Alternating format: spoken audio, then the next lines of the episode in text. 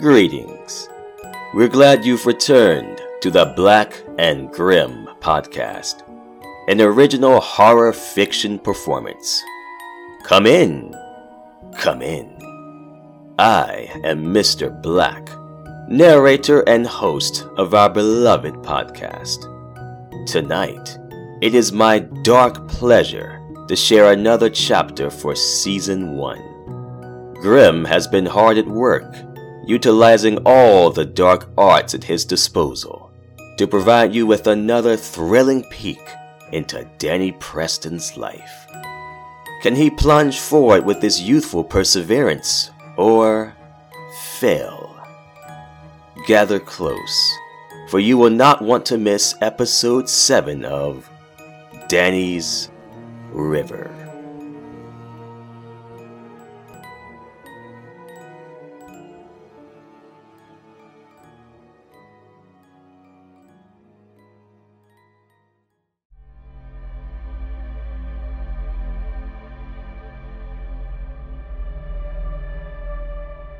Trust comes cheaply to those who demand it. Four of us, tied together by bonds of murder and. who the fuck knows what else. Miranda, sitting at the table, her service revolver clutched tightly in small, yet powerful hands. Scott at the door, holding it open, shielding us from the woman on the wooden stoop, even as he beckoned her inside. Kara wanting in, though for what reason I couldn't fathom. And me, bandaged in excruciating misery and absolutely clueless as to what was going on. Hell, it made for an interesting sitcom. I entertained this foolish notion that everything would work out. We'd catch the bad guy and I'd get the girl. Pain spasmed through me with a none too subtle reminder that the villain eluded capture, and to my dismay, I doubted I'd be getting the girl. Life doesn't work out like the movies after all. That being said, Kara entered the room, stormy eyes cast not on me, but Miranda. The tension felt palpable, like we could scoop it away with a spoon. Well, this is fun. I didn't know what else to say. However, as soon as the words left my mouth, my face reddened with embarrassment, and I stared down at my wringing hands. Scott closed the door, shutting us all in together. It didn't occur to me to question how she knew we'd be there. More, it didn't occur to me to ask her why she knew to come to the side door, which opened to the breakfast nook we were situated in. Not so for Miranda. She asked the questions. I assume you're the girlfriend. Do you mind telling me why you're here? Distrust enjoyed a broken facsimile of courtesy. To punctuate her question, the petite officer lifted her slender arm and placed a gun, its hammer cocked, on the tabletop. I think you need to sit down. Scott, are there additional chairs anywhere in the house? Scott's eyes darted from face to face, though it lingered, questioningly, on mine the longest. Finally, when I proved not very helpful, he said, We can move to the dining room. There are more chairs there, and uh, it'd just be easier for us to talk there. That is fine. Daniel, will you escort your friend? She spoke coolly, without diverting her hard stare from Kara. Calmly, gingerly, she held her gun, ready to fire on one of us. Perhaps it was my pain and medication addled brain, but I felt thrust in the midst of a Mexican standoff. Someone mind telling me what's going on? Scott asked. I appreciated that his unease seemed to match my own. I'll tell you when we're settled around the dining room table, all cozy, like longtime friends. A professional callousness, similar to the first time I'd ever heard Miranda's voice, drifted through the kitchen. It induced shivers through me, reminding me of childhood's wrongdoings. Scott followed closely behind, but there existed no doubt who wielded control. I must have missed something significant during my hospital stay. Danny, Kara started. Hush, I whispered, not wishing to anger the woman with the gun. Finally, we settled down around the dining room table. Beyond the situation's oddity, it felt strange sitting at a table the Lattimores rarely used except for special occasions. Which, come to think of it, this certainly was. I sat down at my customary spot, which was the back corner, with the bay windows at my back. Scott sat down next to me. Miranda settled into the empty chair on my other side, leaving Kara alone, seated opposite us. Okay, Miranda started. She lowered the revolver onto the tablecloth, a flowery spread with daffodils and other vibrant floral patterns, and searched each of our faces. After doing a once over, her stony gaze held Kara's blank one. Without averting her gaze, she spoke to me. Daniel. Danny, I have to share information with you, but there's an anomaly in this house. Uh, a factor that does not belong. Do you understand? You mean her? Yes, I mean her. She should not occupy a space within this house. It. Angrily, Kara blurted out. Look, you bitch, I'm right fucking here. If you have a problem, go fucking head and address it. But don't act like you're all part of some quasi cartoon sleuth gang. You got that? Mentally noting how quickly she had grown hostile, I swiftly contemplated recent events. Ever the hero, I dove into the river to save her. I brought my terror, my heartache, and a serial killer into her life. We both wound up in the same hospital because he had tried to. No, Todd Wilkinson succeeded in running us off the road. Adding all these together, why wouldn't she grow angry at a stranger's accusatory tone? Wait, how did you know I was picking Denny up from the hospital? Or where I was heading for that matter? Scott's normally soothing tone adopted questioning menace. He leaned over the table, closing the distance between Kara and himself by half. Your mom wasn't the only friend Mama has at the hospital, she said to me. To Scott, she added, And you aren't the most stealthy driver. I've been here before, remember? And once I guess your general direction, it wasn't hard to piece things together. As to why I wanted to come, I was in the wreck too. I could have been killed too. And fuck me running if I don't give a shit. An oppressive silence pressed down upon us. Scott and I exchanged chagrined looks as Miranda's downcast eyes remained on her firearm. We felt the artist's eyes scour us.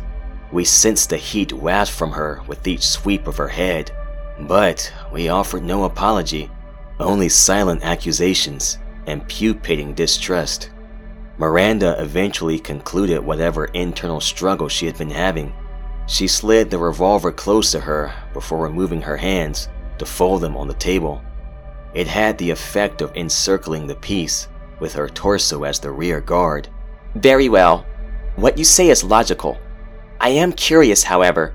What was your experience in the car crash like? I understand the two of you were in your personal automobile. I also understand that Todd would have had to reach through the driver's window to get at either of you.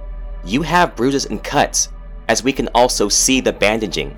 But all things considered, you, who would have been within arm's reach of a man who, to our knowledge, has violently murdered three different people, have walked away essentially unscathed. It was a terrifying experience. Be that as it may, you don't like me very much. My feelings towards you are not relevant to my inquiry. While I can agree these two are impulsive and generally lacking proper survival instincts, it does not discount some things that seem too. She paused, searching for the correct word. Coincidental. We remained in silence. Part of me wanted to reach out, to place a comforting hand over Kara's. Another, increasingly cynical piece, demanded answers without the coy trappings of circumstance. Plagued by these dual desires, I merely lowered my aching fist to my lap, settled deeper into my seat, and waited for whatever happened next. Perhaps cowardice prevented me from taking sides, but I think we had ventured into new territory, and both these women harbored secrets we needed answers to. Kara's expression transformed into a hateful mask. Even so, she eventually spoke. I know some of what my mom told Danny. Most of it, actually. I. I don't really know where you can find the place she was talking about. You know, the town in the mountains, out past Black Mountain. She had the decency to look abashed at this. So, you've started off as a liar. The fucker hurt me too, Kara cried. He totaled my truck, and you can see all the damn bandages. I didn't exactly walk away unscathed. I have mentioned your wounds. It has not escaped me that you have yet to answer my question. Coldness. Miranda showed no softening of demeanor as the conversation progressed. I will ask again what was your experience in the car crash like?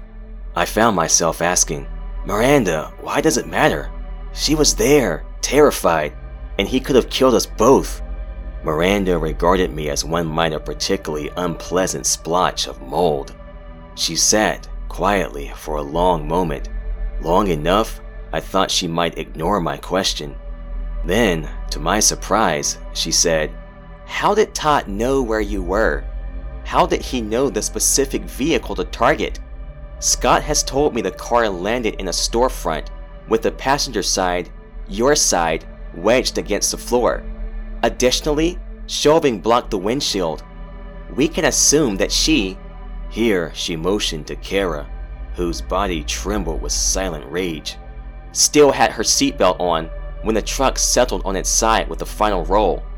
We can also assume, based on gathered intel, her side window had been shattered. Todd has proved highly resourceful and willing to go to great lengths to maintain his place in your personal narrative. So why then did he not pull her into open air? Do these clarify why it matters, Danny? Slowly, I realized what was going on. Miranda suspected that Kara was Wilkinson's accomplice. On the heels of this epiphany, I also understood there wasn't a great answer for any of these questions, at least not one she could easily prove. I need some water. I croaked, nervously. Scott, man, will you get me some? Sure, man. Want ice? Seemingly innocuous and not relevant to the current situation, this served to give us some breathing room. When we were kids, Scott and I, fucking Trent too, the bastard, devised a code when things were getting too tense for us. Ask for a glass of water. When the other asked about ice, it meant the proverbial shit was, in all probability, hitting the fan, and, to make the metaphor even cruder, slinging all over the place. Fill the cup, ice and all. With a nod, Scott retreated to the kitchen. Neither woman seemed to notice. I don't know why he didn't try to kill me, Kara said, quietly, almost thoughtfully. Danny's told me some of the messed up shit Todd's done. I don't know how he knew where to find us. I mean, hell, I didn't know Danny was coming to my house until he showed up. It's not like I could have orchestrated anything. And how does my truck getting totaled, which could have killed me by the way, play into this narrative that I'm his minion? Point taken, Miranda answered softening only slightly. But why are you here? I wanted to help. Help with what? Miranda cast an unreadable expression my way. Her glasses slipped down her nose, forcing her to peer over them, to scour me with some internal scales. She wouldn't wholly trust Kara. However, as Scott returned with a sweating glass of water, I wondered how close to the end she'd see this narrative. Because life is a narrative, you know. Just not always a good one. After looking at me, Miranda said, Never mind. You wish to help, but for now, I need to speak to Danny alone. Why? Why? Kara, Scott, and I simultaneously asked. Meeting each of our eyes in turn, she said, Because he needs to know why I am here. Scott, I have told you some, as I have brought trouble into your home. Regardless, I must tell him something meant for his ears only. Whatever you have to tell me, they can hear too. No. But no! Despite being much smaller than me, I entertained the distinct suspicion she could beat the ever loving crap out of me if she wanted to. I sipped, then drained my water before looking over to Scott, who had remained standing after handing over the glass. He held his own cup to his lips, though his eyes tilted towards his feet. No help there, no refusal. So much for the ice. I swiveled my head to Kara. Resentment flourished on her face, yet she remained quiet too. We'll be outside. Scott drained his cup and motioned for Kara to accompany him. Grudgingly, she rose and shoved past us. I wondered if she'd leave. Finally, after a door slammed, we sat alone at a dining room table where two families had once shared laughter, stories, and delicious meals. My fingers traced the glass, and my eyes bore into its recess, as if sheer willpower might usher forth water to engulf the clinking ice. A moment passed while I delved deeper into my own thoughts. Fingers tapping against the table's surface dragged me from them. Do you know what the word palaver means, Danny? Nope. Among other things, it means a long parley, discussion between two groups. This is a loose interpretation, but fitting to our purposes. I wish to palaver with you. A weightiness settled over her words as she slid her weapon away, not towards me, but towards the side of the table opposite where I sat. Without waiting for a response, she continued, I did not go to the police station. Before you ask, I meant to do so. Truly. Yet, I opted to venture home first. She trailed off, her voice adopting a musing tone, and looked towards the nearby window. I glimpsed pain reflected in her glasses, a betrayal of her absolutes. What happened at your house? This simplest of questions, a mere servant of plot devices, seemed like the only appropriate response. Miranda didn't immediately answer. Instead, she stood, shoving the revolver in its holster at her chest. My attention gravitated towards the swift movement, and, absurdly, an image struck me. Some hard boiled police detective, willing to buck the system she believed in to catch her man. Conflicting emotions struck me fear and awe. Fear at this person who, rather than surrendering to a crooked system, seemed willing to play at any cost, and awe at a warrior who, despite knowing the odds stacked against her, continued to fight. She lingered next to the table, for a second or eternity, I can't say. When the quiet extended well beyond uncomfortable levels and entered the realm of torture, I started to ask my question again. However, as my lips parted, as my tongue lolled outward to free the wretched words, Miranda said, He waited for me, you know. Waited outside my house, as if we were old friends or lovers. Who? I asked, thinking she meant Todd. Chief, he just sat there on the top step with his hands dangling between his knees. He didn't see me, but he wasn't supposed to be there anyway. No, not supposed to be sitting on my front porch. A haunted gleam passed over her eyes, clouding them as they stole focus. My own thoughts fled to memories of Walt, dead on my own steps, and Mom's final conversation with me. A shiver, like dead men walking over my inner grave, passed over me. What did your mother tell you, Danny? You never told me. You never told me, but I think I know.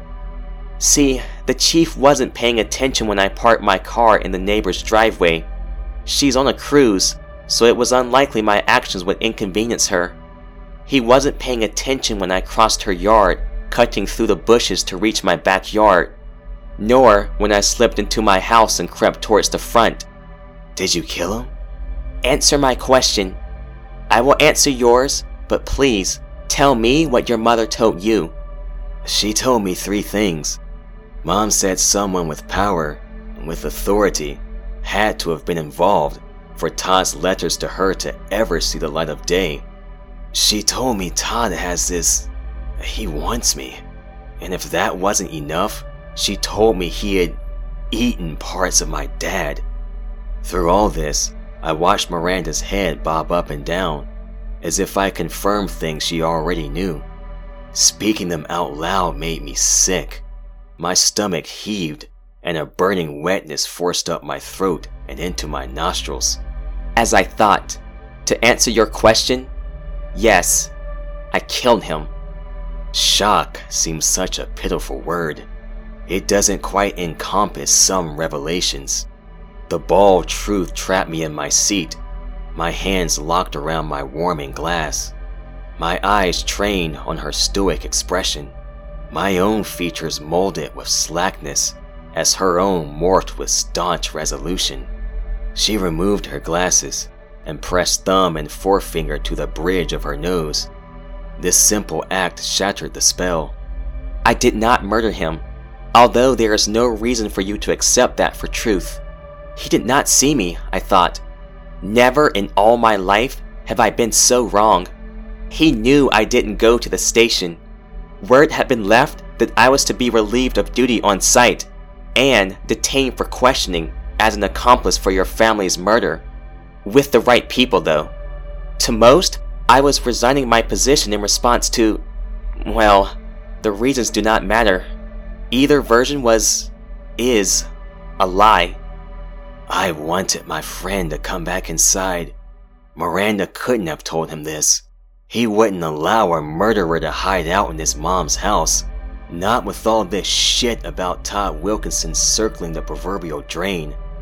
But he did allow her into his home, and he wasn't coming inside.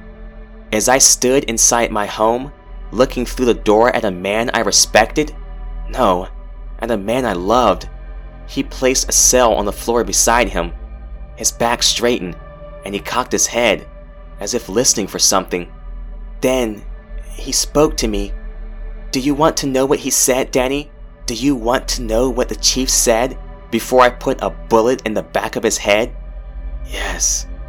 Monsters are real, Miranda.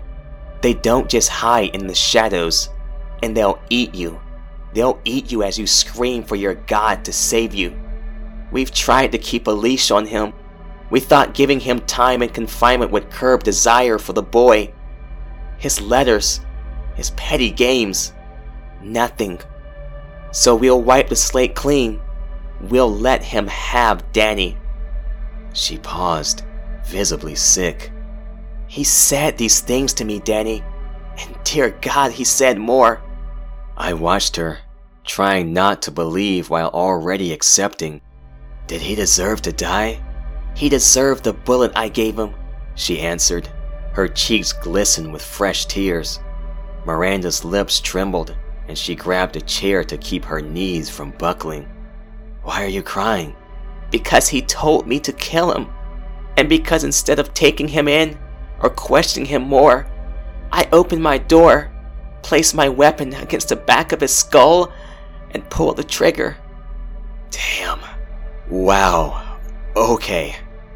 I was flabbergasted. Hell, after everything I'd seen and heard over the last couple weeks, I wasn't even sure this was close to the worst. I will leave recourse in your hands, Danny. If you wish me to turn myself in for murder, I will do so. If you trust me, if you will believe that I did not murder him, rather, I was compelled to execute a monster, one he spoke of, then I will go with you to the mountains. We know that is your destination, and I've promised to help you find answers. Regardless, I will abide by your decision. Why would you do that? Because, she started, monsters are real, and Todd Wilkinson belongs to a. a species who consume human flesh. Not just cannibalism, as they would need to be human for us to consider them as cannibals. And I think you will find more truth in Appalachia than memories in newspaper clippings. And I would offer a final bit of advice Beware that girl. I know of her mother, and of the same caliber, she is not. Call it a cop's instincts. Though, I was wrong about my captain, so perhaps my instincts are not as sharp as I would like to believe. Maybe I should have called the police. Turn in this confessed killer. and accept whatever judgments followed. But when I listen to them, my instincts aren't typically wrong. My hands parted in acceptance as my head nodded concession. I dared no speech, lest my tongue betray me with feeble accusations. I needed her. Moreover, any chatter about the police chief's death hadn't reached social media, or even the news, so someone else plucked the strings. Or, what she told me held mostly lies. Back to my instincts. They said to accept Miranda. So, I did, with one condition. All four of us would head to the mountains in search of answers. Several hours later, I hunched in the passenger seat of Scott's sedan. His hands tightly gripped the wheel. So tight, I heard skin crackle. The women rode in the back seat, arms folded, each glaring out their respective windows. I had offered to sit in the back, to allow them even the slightest distance from one another. Naturally, they refused. Without realizing it, Scott and I staggered into a woman's version of the pissing contest. Unlike men, theirs seemed rife with silence. Honestly, it made the whole ordeal tedious. Music selections met with grunts or scowls. Pit stops to fill the gas tanks and empty bladders transpired with distrustful glowers and more silence. Scott and I exchanged heated words about Miranda. I revealed most of what she said, and he, in his most patronizingly reasonable tone, reminded me what we had seen on the video. When left to my own thoughts, I struggled with allowing Kara to join us. I didn't reach Miranda's level of distrust, but I hadn't forgotten her mother's words. I felt as coasts flattened out into farmland, only to lift skyward with rich green peaks, I'd added too many pieces to my inner landscape. I had a name, Hoplin's Cove, and a general, not altogether helpful direction in mind.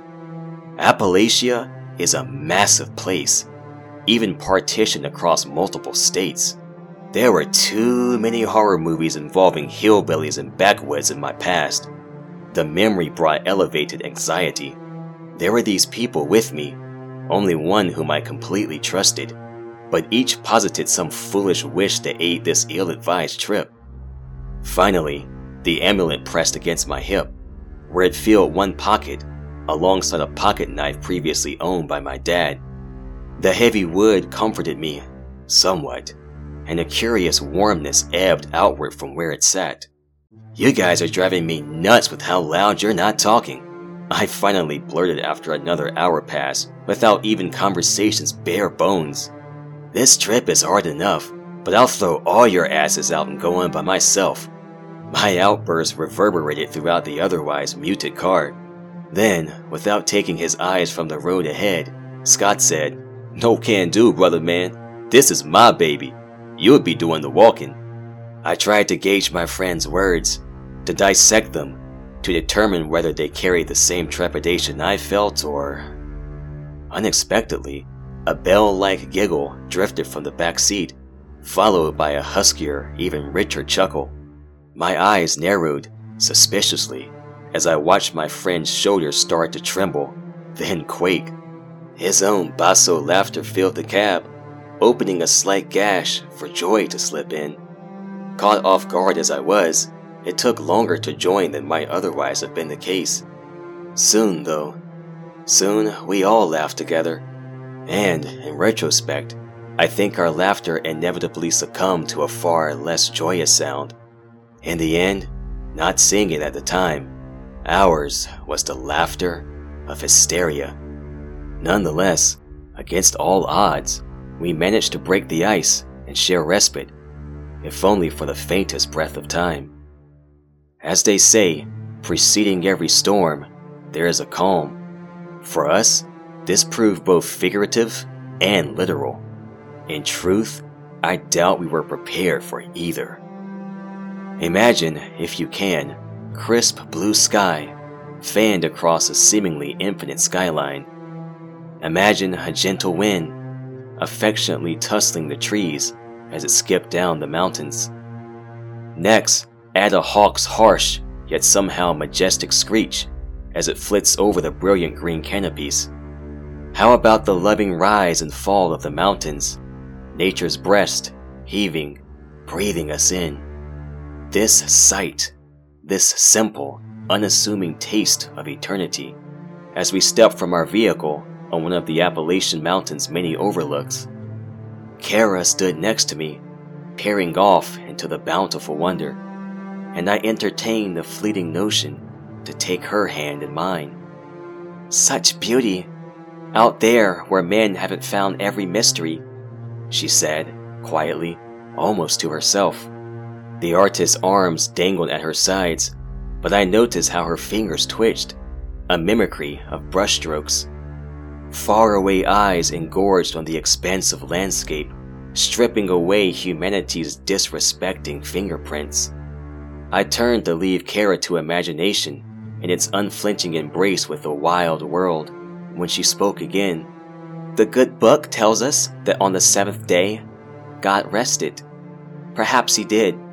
Yet, where he would rest, two lesser beings deigned to continue his work.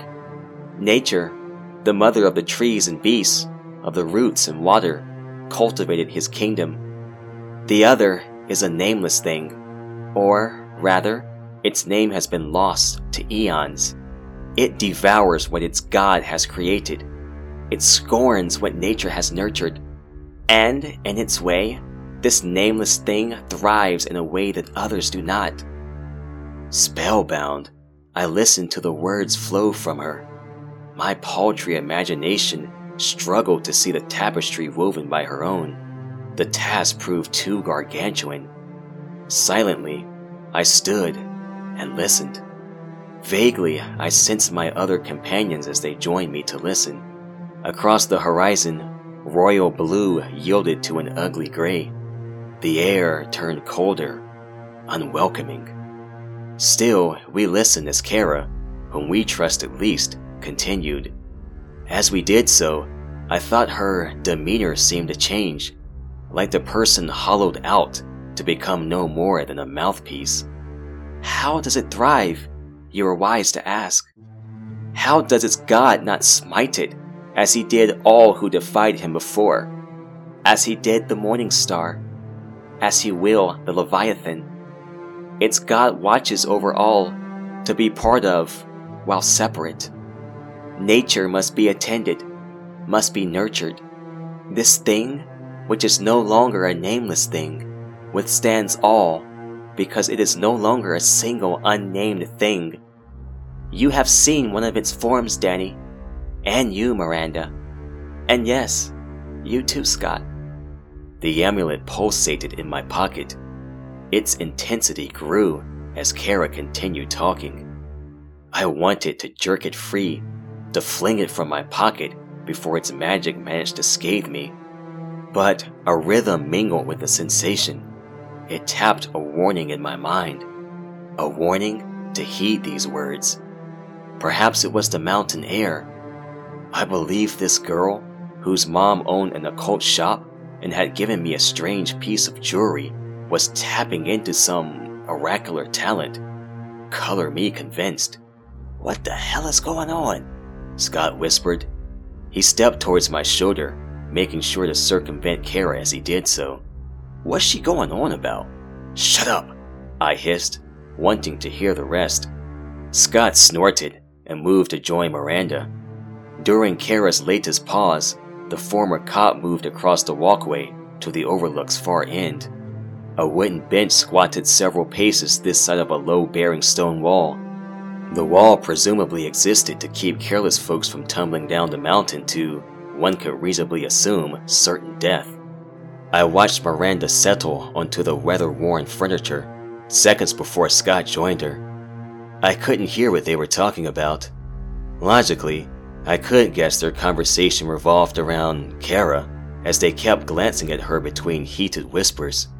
When I turned back to her, Kara stood barely two feet away from me.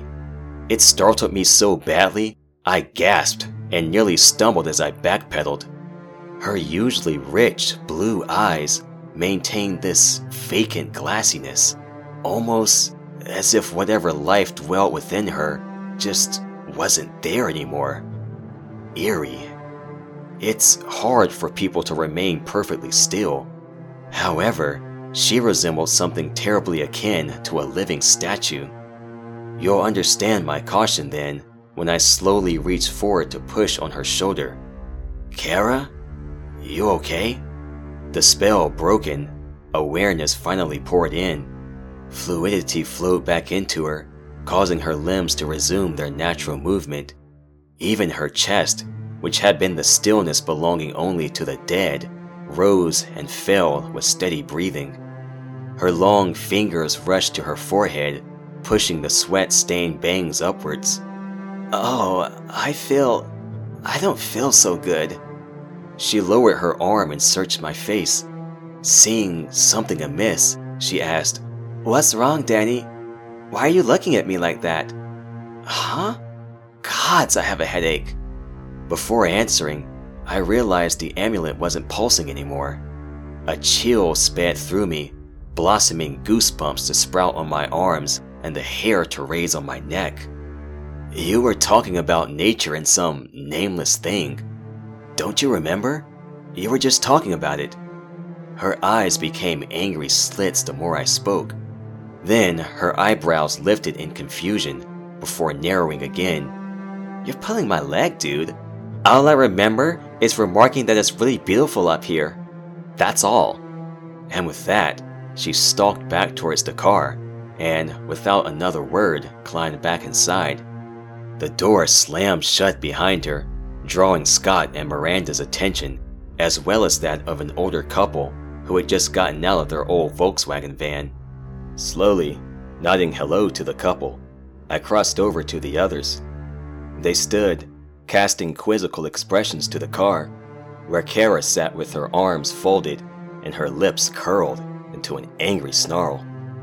She says she doesn't remember anything she just said, and, so you know, she's apparently pissed off now. Perhaps she is telling the truth, Miranda mused. Regardless, we need to get on the road again. This weather it don't look so good, Scott said, pointing to the darkening sky. As if to punctuate his words, a jagged light flashed across the sky, and, seconds later, the world shook with corresponding boom.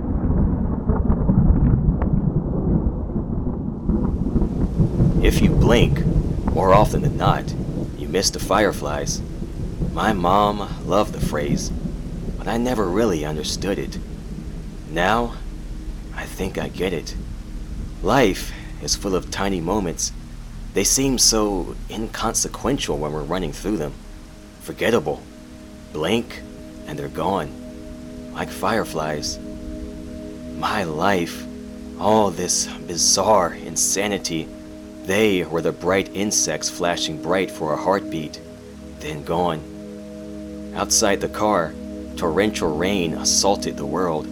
Our wipers couldn't swish fast enough to see out the windshield, so after a few dozen terrifying close calls with the winding curve, Scott parked in a deserted rest stop.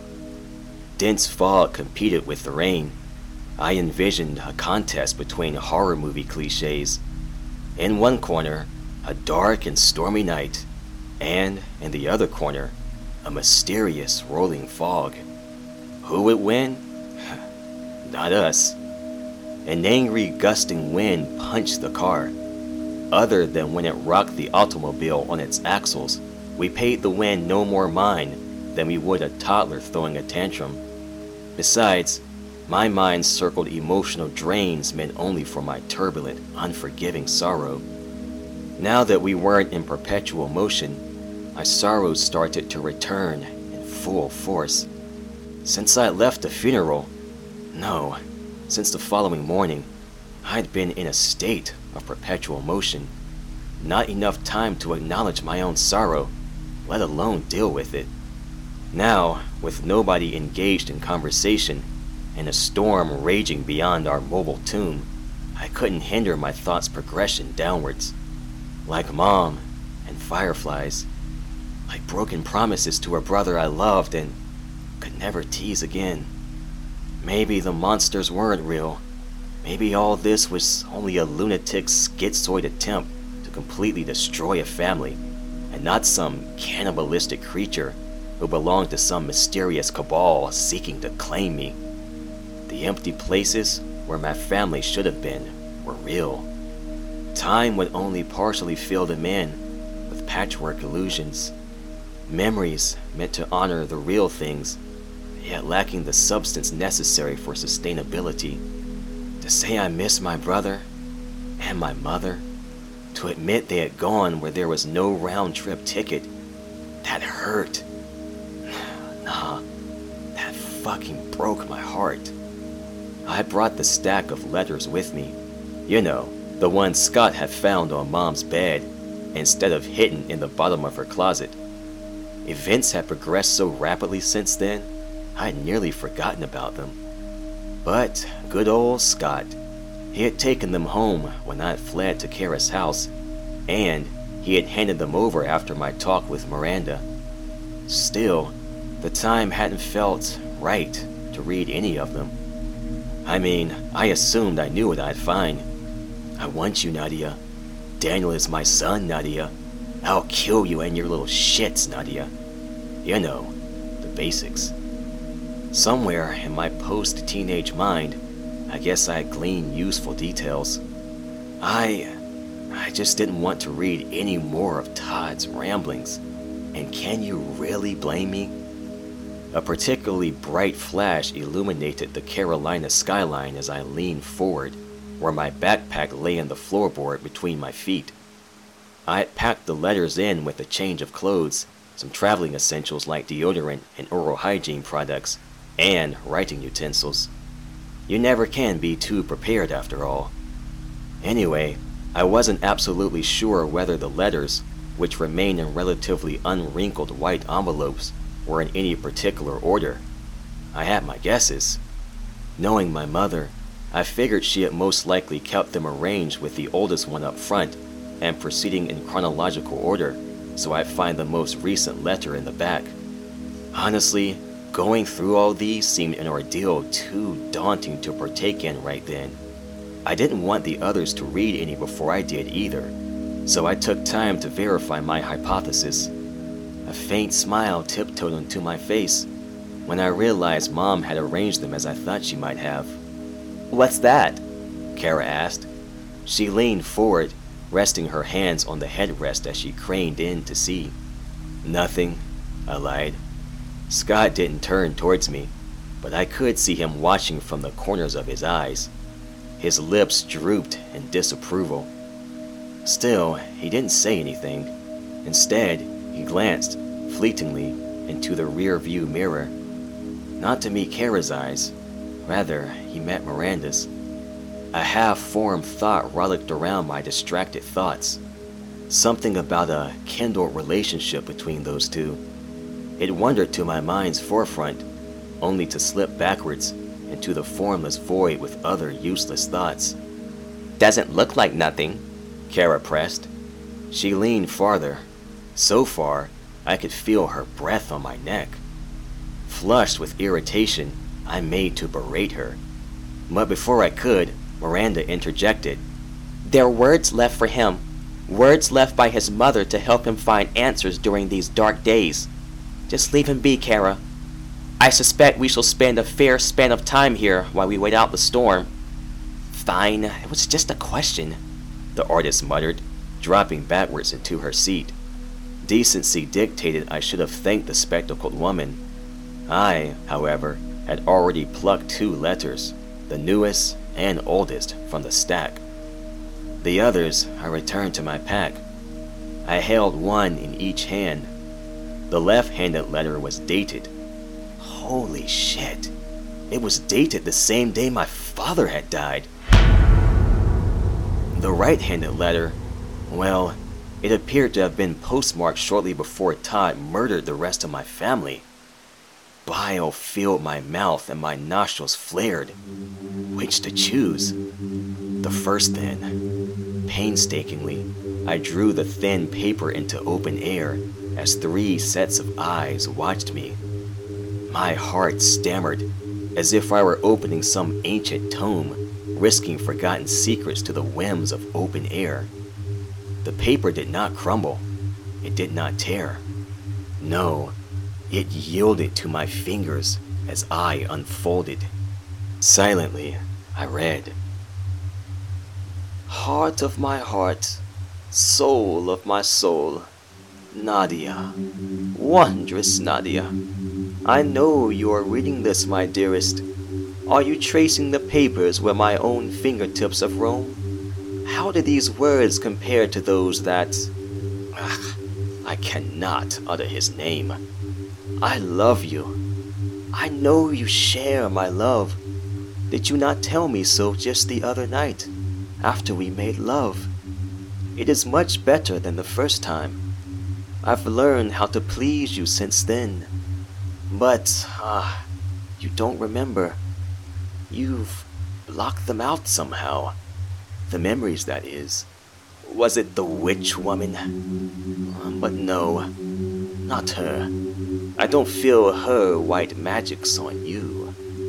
Have I told you how much young Daniel reminds me of myself? I know you have claimed he looks like. like the other. I disagree. I see no real similarities, only superficial traits shared by untold millions. Even the other resembles me to some degree. We could, in another time, have passed as brothers. Ah, but I do hate him. Well, I did hate him. Back to Daniel, though. The boy is growing into a headstrong young lad. I can see a glorious future for him. Yes, a promising one. There will be some who watch out for him in my absence. Friends who remember who you were. Friends who know what I am. I should tell you that your husband is dead.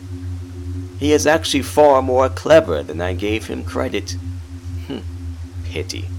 It's a pity he did not know your truth. He might not have come home. Or he might have come for his spawn and fled as the vermin are wont to do. Ah, but vermin rarely do as they should. I will write to you, my dearest. Fear not that the wrong people will intercept them. Tis only a temporary reprieve to soothe the master's woes. Until next we meet, adieu. This had to be a joke. If I read this correctly, Mom knew more about what Todd Wilkinson was than she let on the night he murdered her. He murdered her. This letter didn't jive with that reality. Why would a monster like this brutally kill the person this letter was supposedly meant for? Ah, I couldn't accept my mother, the good person, the one who everyone loved, the one who believed in all the new age occult bullshit. My complexion must have gone the way of the ghost because Scott asked, Danny? Brother, what's wrong? You don't look so good. Fine. I. I'm cool. I barely managed to say. Just. Uh, read something that hit me the wrong way, is all. Give me a few. I want to read this other one. Then, if. if you're okay with it, I need to go and find a bathroom. He answered, but I didn't hear him. Instead, I dropped the first letter to my feet and freed the second letter from its paper cage. Frantically, with tears forming in my eyes and disillusioned horror in my heart, I started to read. My dearest Nadia, it's been three years since you answered my letters. I've sent them, though I am sure you have noticed there has been far less regularity. I was disheartened to hear you've become friends with the witch woman. Amends, yes? Can you possibly make amends for what you are, my darling? You lied to me all those years. Pretty words, lovely lies. I do not blame you. Were I in your shoes, I would wish to forget as well. But, beloved, you cannot outrun your devils. They ride with you through the long nights when you had wished for blissful dreams. They comfort you, when the Christian God would shun you. Oh, I have heard of the life you've made since I took the other from you. I have heard of the praises garnered by your actions. Impressive, the life you have built on lies. Impressive. The years I have allowed these vermin to keep me in confinement. But soon, oh, very soon, I am to walk free upon this earth again. The true Master has called for my freedom, and I will come to you. I am owed my prize. I am owed Daniel. Unlike Abraham, I shall fulfill my paternal obligations. But, dearest Nadia, heart of my black and withered heart, I know of your efforts to strike away his memories of me. This will not do. This will not do at all. Many nights I wonder how much of the lie you now believe. Have you worn the mask so long you actually believe you are this person? Has he been to Hoplin's Cove? Has he seen the depths his mother crawled from? Would he love you the same if he knew you were little better than me? Yes, I ponder these mysteries in this cell. Ponder, ponder ponder, and bide my time. I hear there is a parole hearing next week. I have it on absolute authority that I will be released. So I command you thus Tell him of the good man that was Todd Wilkinson. I shall show him who truly dwells behind that mask, and I will reap what I am owed. This letter fluttered from my hands and landed atop the other. My insides heaved, and ignoring the rain, I opened the door, leaned out into the cold wetness. Then, as my companions begged for me to tell them what was going on, I emptied everything my poor stomach had managed to hold on to during the trip. When I thought I was finished, my insides lurched and I spewed more deluge onto the sodden earth. Hurt and betrayal mixed with my physical ailments, the letters provided atrocious insight, a bastardized version of what I thought I had always known. But there were also ragged answers to questions I hadn't known to ask. Questions, I believed, whose origins I had find somewhere in these mountains, in a place that, until recently, I had never even heard of, in a place called Hoplin's Cove.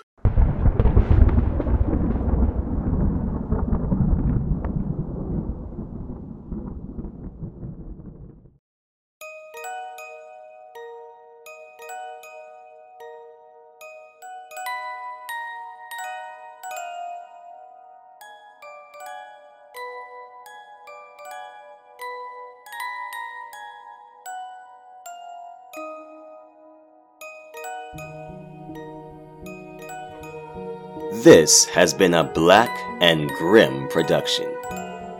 The Blaqk and Grimm podcast is an original horror fiction production and cannot be reproduced without written consent from the creators. The author, Grimm, owns all rights to the story.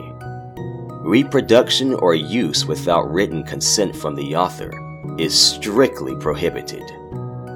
Thank you for joining us for episode 7 of Danny's River. Has it all been a game? What secrets did Nadia take to her grave? Find out next time. Grimm? Why are there new parts on that body?